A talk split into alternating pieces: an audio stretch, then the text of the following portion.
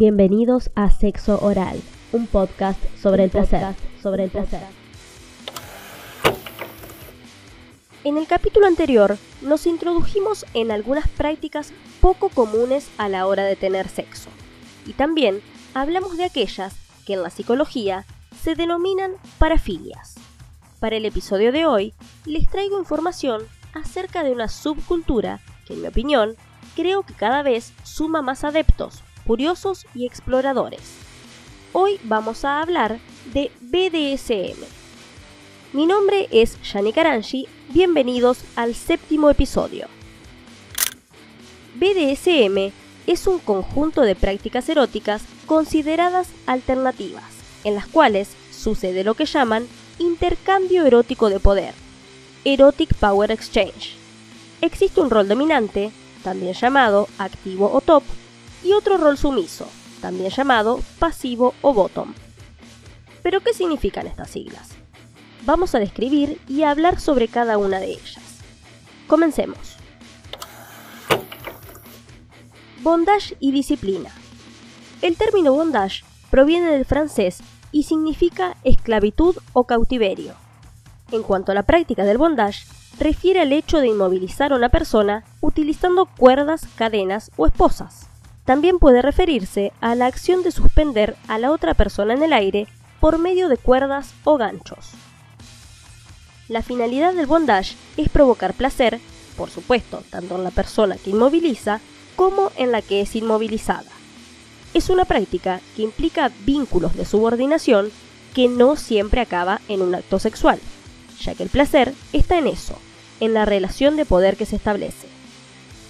Según dice Natalia Guerrero, psicoterapeuta sexual de la clínica Medical Sex Center de Chile, las personas que practican estas disciplinas tienen un manual ético de consentimiento muy estricto, porque al ser cosas tan distintas a las que estamos habitualmente acostumbrados, para que se practiquen bien es necesario que haya un consentimiento muy detallado de lo que se puede hacer o no. La psicoterapeuta agrega además en esa nota al medio chileno de Label que todas las prácticas del BDSM, si están bien practicadas, deben cumplir con otra sigla, que es SSC, que se traduce como sensato, seguro y consensuado. Y esto tiene que ver con personas mayores de edad que optan por enriquecer su sexualidad con estas otras alternativas. Se dice además que el bondage tiene íntima relación con prácticas que datan de mucha antigüedad, más bien ancestrales, y que se trata de un juego de dominación.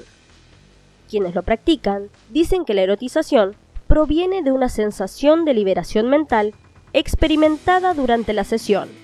Sesión con C, en el sentido de ceder. ¿Ceder qué? Cederle el control al otro, entregarse, sentirse vulnerable. Ahí está el nivel de confianza que uno debería tener con ese otro. La suficiente para entregarse, para ceder, para dejarnos libres y desprejuiciados ante el sentir y accionar del otro, ese otro en quien confiamos. Nos entregamos al abandono erótico de nuestro cuerpo. Se dice que los elementos sensoriales que atraviesan la práctica son, por ejemplo, el roce o la presión de la cuerda, el sonido de las ataduras, la textura, y esto va también para quien las realiza. Es una adrenalina compartida la persona inmovilizada, o rope bunny, obtiene placer al ser vulnerable y sentirse incapaz de controlar la situación, que recae directamente sobre la persona que ata, o también llamado rigger. Por supuesto que también existe excitación en el juego de dominación-sumisión, en ese intento por liberarse de las cuerdas, de las ataduras. Todo esto con previo consenso. El bondage está muy lejano y diferenciado a métodos o escenas de sometimiento o abuso.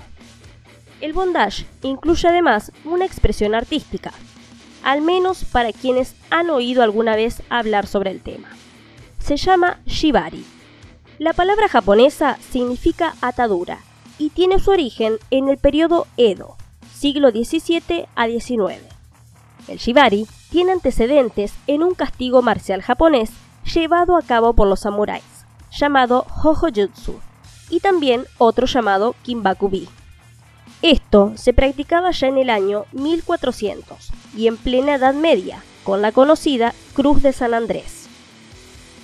El shibari se enfoca más bien en la calidad estética de la persona atada. Tiene en cuenta la visual entre el atado, el atador y un espectador.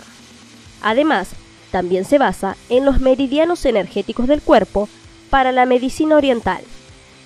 Si bien la raíz de esta práctica está en la tortura y degradación de los prisioneros, en la actualidad el shibari es una estética que exalta la sensualidad erótica de los cuerpos. Resumiendo, el shibari va más allá del juego, más allá del sexo. Requiere cierto nivel de compromiso espiritual y un nivel bastante desarrollado en cuanto a tipos de cuerda, ataduras y patrones. En esta práctica, el cuerpo es el lienzo, las cuerdas son la pintura y el rigger es el artista. Anyways, si quieren introducirse al mundo del bondage, lo pueden hacer informándose acerca de nudos simples y materiales apropiados, o simplemente utilizando por ejemplo esposas metálicas con peluche o de cuero que se encuentran en cualquier sex shop. En cuanto a la disciplina, hace referencia a los castigos por romper las reglas o al adiestramiento propiamente dicho. Su origen se relaciona a las escuelas inglesas de la época victoriana y a los castigos disciplinarios que se ejercían en ellas. Es el conjunto de normas y hábitos que enmarcan el momento de la práctica. Si existiera una infracción a las reglas preestablecidas, el dominante aplicará un castigo, también preestablecido, ya sea verbal o físico. Les cuento además que existen dos tipos de castigo, el inmediato y el formal. El castigo inmediato, como les decía, puede ser físico o verbal y va a depender de la falta cometida por el sumiso. Más allá del dolor físico, el objetivo del castigo es generar una sacudida emocional para corregir la conducta considerada como incorrecta. También se incluyen como castigo ciertos protocolos posturales y de comportamiento. El castigo formal se utiliza para corregir una actitud reiterada de incumplimiento o desacato, ya que se considera que si esto sucede, el sumiso no ha cometido un simple error, sino que está intentando imponer su opinión y conducta por sobre los de su dominante. Este castigo formal se basa en hacer pasar al subordinado por un periodo de reflexión y luego vendrá el castigo correspondiente, jamás a modo de venganza, sino que como método de corrección a aquellos aspectos por mejorar. Personalmente creo que esto del BDSM es un mundo aparte, realmente y no lo digo a modo de menosprecio, sino que me refiero a la alta complejidad que establece este tipo de prácticas o relaciones. Quizá todos tengamos una vaga idea de lo que es el BDSM, pero realmente muy vaga. No se trata solo de juegos, de ataduras, de nalgadas o fisting, como ya lo hemos nombrado en el episodio pasado. Existen reglas preestablecidas, por ejemplo, para la adoración al estilo de lamer los pies o el calzado del dominante. Realizar, por ejemplo, un aumento o pérdida de peso según el amo lo pida. Utilización de camisas de fuerza en el ámbito privado. Utilización de collares en público como indicador de ser un sumiso. Que el dominante ejerza control sobre la visión, respiración, orgasmo o incluso el uso del baño por parte del sumiso. Todo esto de manera consensuada por ambas partes. Hay una lista de prácticas de nueve páginas. Sería larguísimo de comentarles, pero asumo que comprenden a lo que me refiero. Volviendo entonces a lo que es la disciplina, y antes de continuar con las demás siglas, podríamos decir que si quisiéramos practicar la punta de este iceberg, podríamos hacerlo, por ejemplo, con la utilización de cinturones, látigos, floggers, spankers, entre otros. Vayamos ahora a lo que es dominación y sumisión. El término dominación hace referencia al papel que desempeña quien toma el control. Durante la práctica erótica, esta persona es llamada dominante o dominatrix y poseerá la libertad de accionar a antojo y placer por sobre su sumiso creo que ya dejé en claro que debe haber un previo acuerdo y demás. pero es la base del BDSM y el pilar de todas sus prácticas. Entonces, el dominante deberá regirse sobre ciertos mandamientos, entre los cuales están, por ejemplo, el hecho de que haya un constante diálogo con su sumiso para velar por sus deseos y sus necesidades, así como también sus miedos. Lo deberá tratar con respeto y ocuparse del progreso y desarrollo del dominado, mimarlo con equidad y castigarlo sin cólera, entre otros. Es aquí a donde más se ve la relación de poder que les mencionaba anteriormente. En cuanto al término sumisión, referirá justamente a lo opuesto de lo antes mencionado. El rol del sumiso queda bajo la voluntad del dominante y de esta manera se complementarán. El sumiso entonces obedece o deja su cuerpo a merced del amo y es eso lo que le generará placer.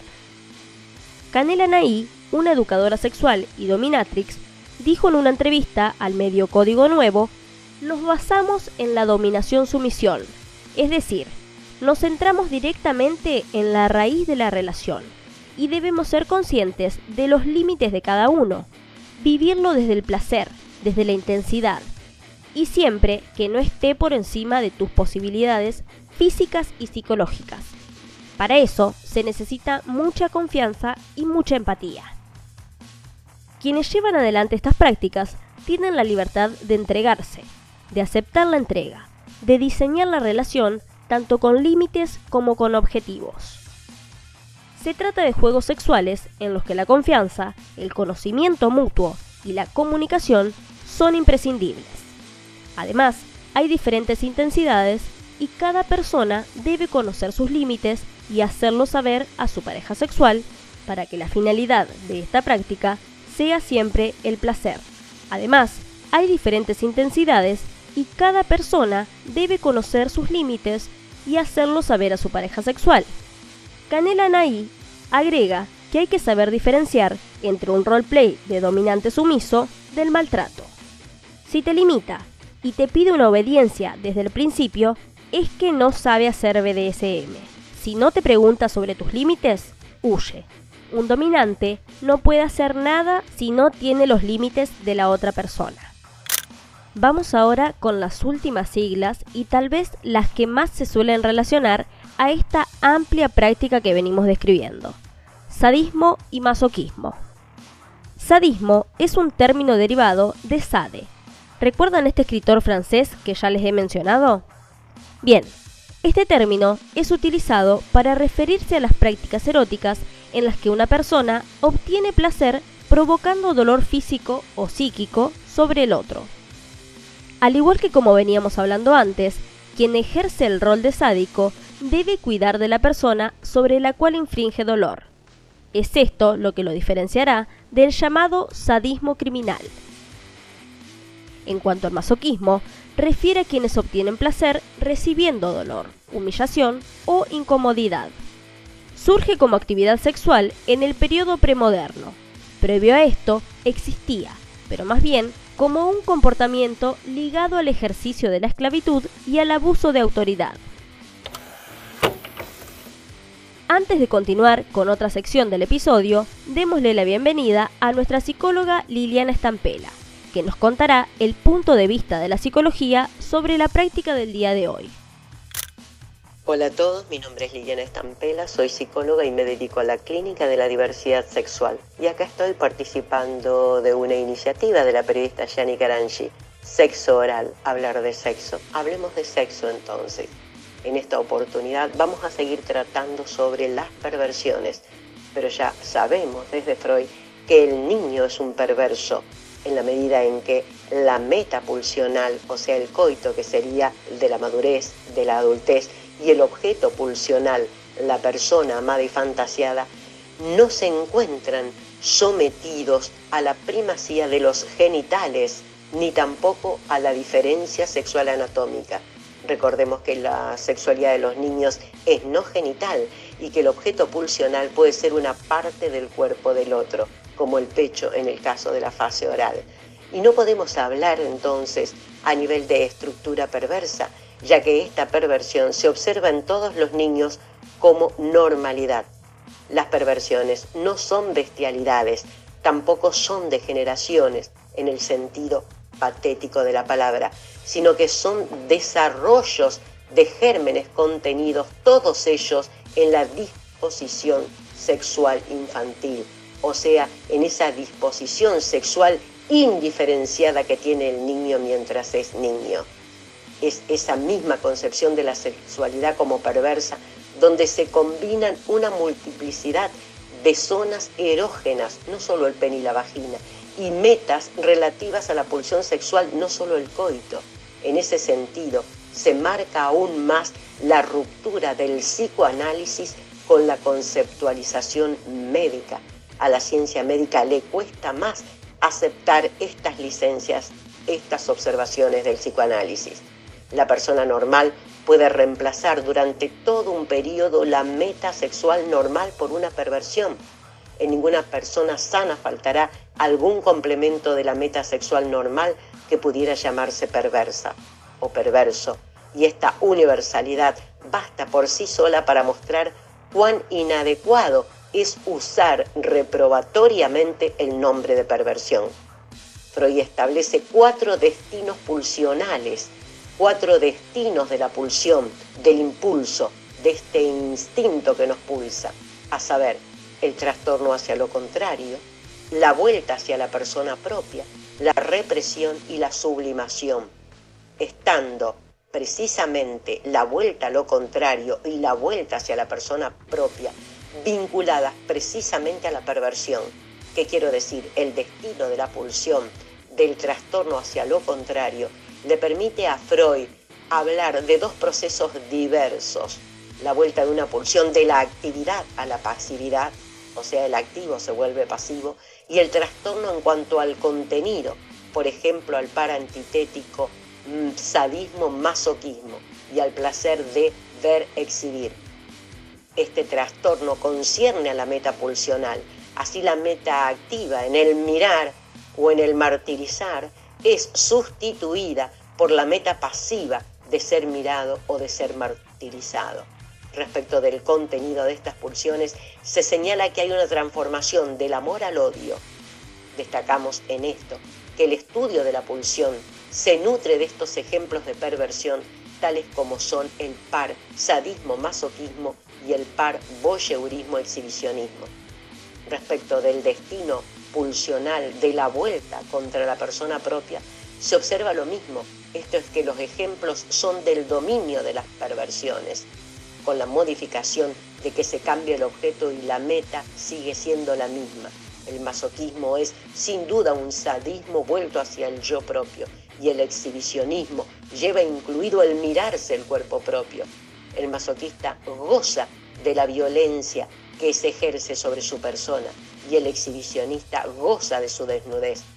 Señalamos aquí que este indicador metapsicológico de cambio de vía del objeto con la meta inalterada se puede utilizar para el entendimiento de la perversión.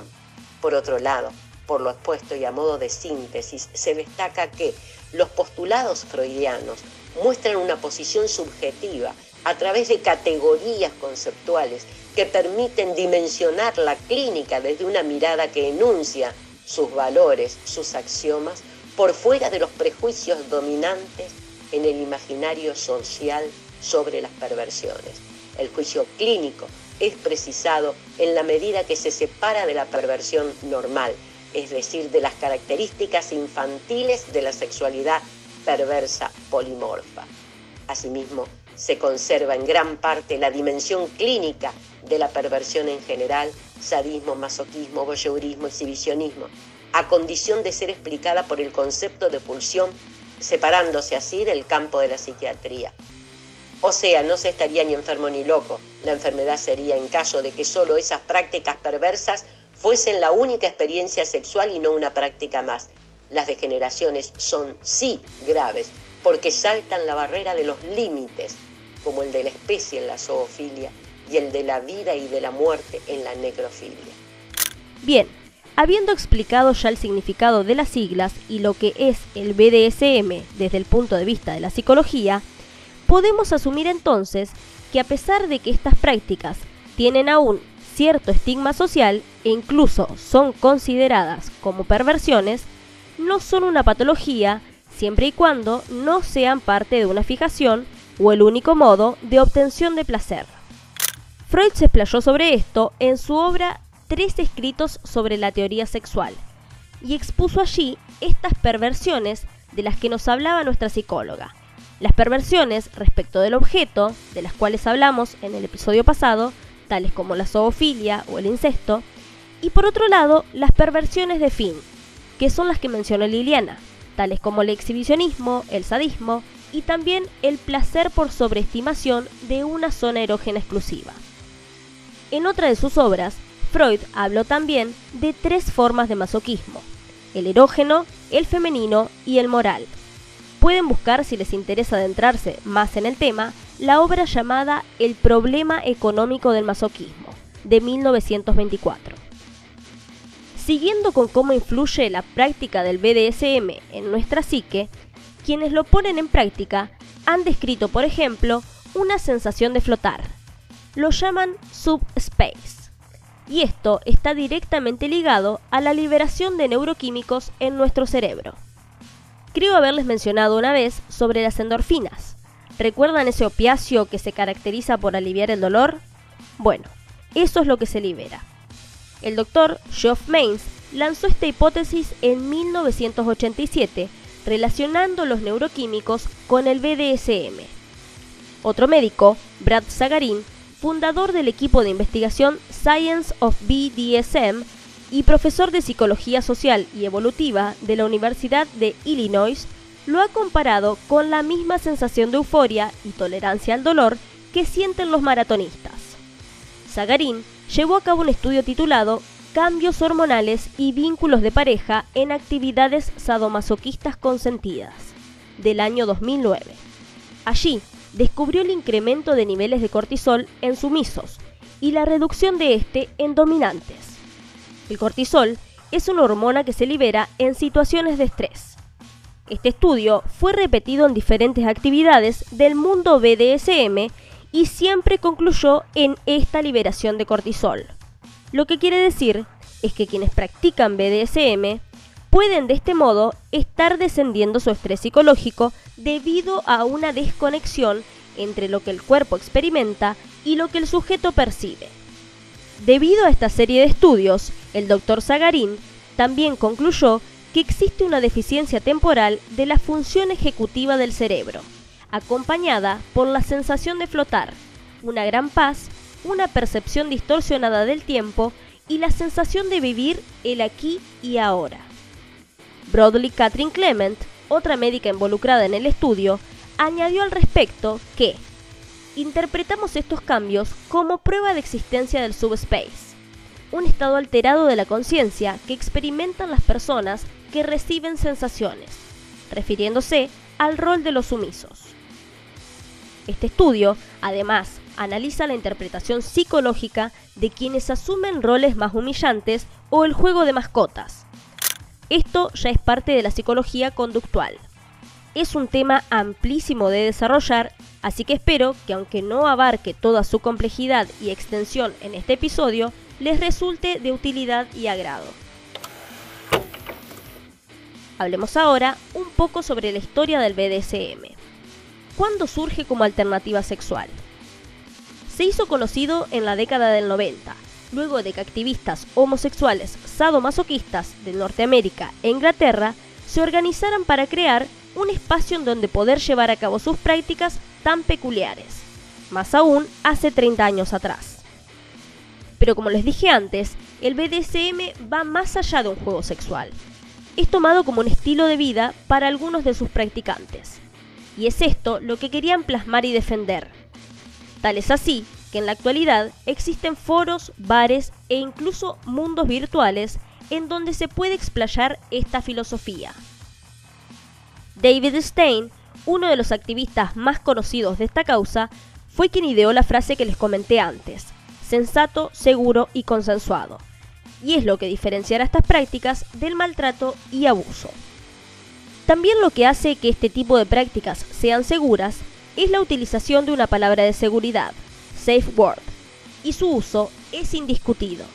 Sin importar las circunstancias atravesadas en el momento de la práctica, una vez que esta palabra sea pronunciada, se dará todo por concluido. Ya sea por insatisfacción de la parte sumisa, refiriéndome a dolor u otro tipo de límites, o también otros motivos personales que pudieran surgir. Esta palabra de seguridad comenzó a utilizarse luego de la década del 90 y esta organización que les comentaba. Ahí surgió la llamada Nueva Guardia. Anteriormente a esto, los llamados de la Vieja Guardia rechazaban el uso de la Safe Word por entenderla como un límite a la entrega por parte del sumiso. Estos son entonces los puntos que consideré más relevantes para informarles acerca del BDSM. Sepan que pueden practicar esta alternativa sexual teniendo en cuenta cuestiones que nombré, sobre todo estas últimas dos, SSC y Safe Word, y que además, para evitar situaciones de abuso, estas prácticas son llevadas a cabo en total y plena confianza de la pareja que elegimos. Les repito que existen foros, bares y demás, pero no sería lo más recomendable y seguro encontrar allí un compañero de BDSM, sino más bien esos lugares están pensados para expresar y plasmar nuestras fantasías junto a alguien en quien ya confiamos y conocemos más allá de los gustos. Sepan entonces que si practicamos este modo de sexo intenso, podemos experimentar tanto una sensación súper genial por la liberación de neuroquímicos como la endorfina, así como también puede llegar a provocarnos un sentimiento muy desagradable o choqueante.